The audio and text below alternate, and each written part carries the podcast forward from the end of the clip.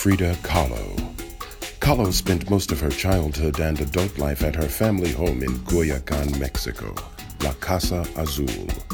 She was disabled by polio as a child, but a traffic accident at 18 caused her lifelong pain and medical problems. In 1927, she joined the Mexican Communist Party, where she met fellow artist Diego Rivera. Kahlo's first solo exhibition at the Julian Levy Gallery in New York in 1938 was a success, followed by another in Paris in 1939.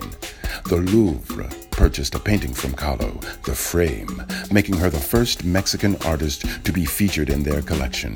Kahlo's work has been celebrated internationally.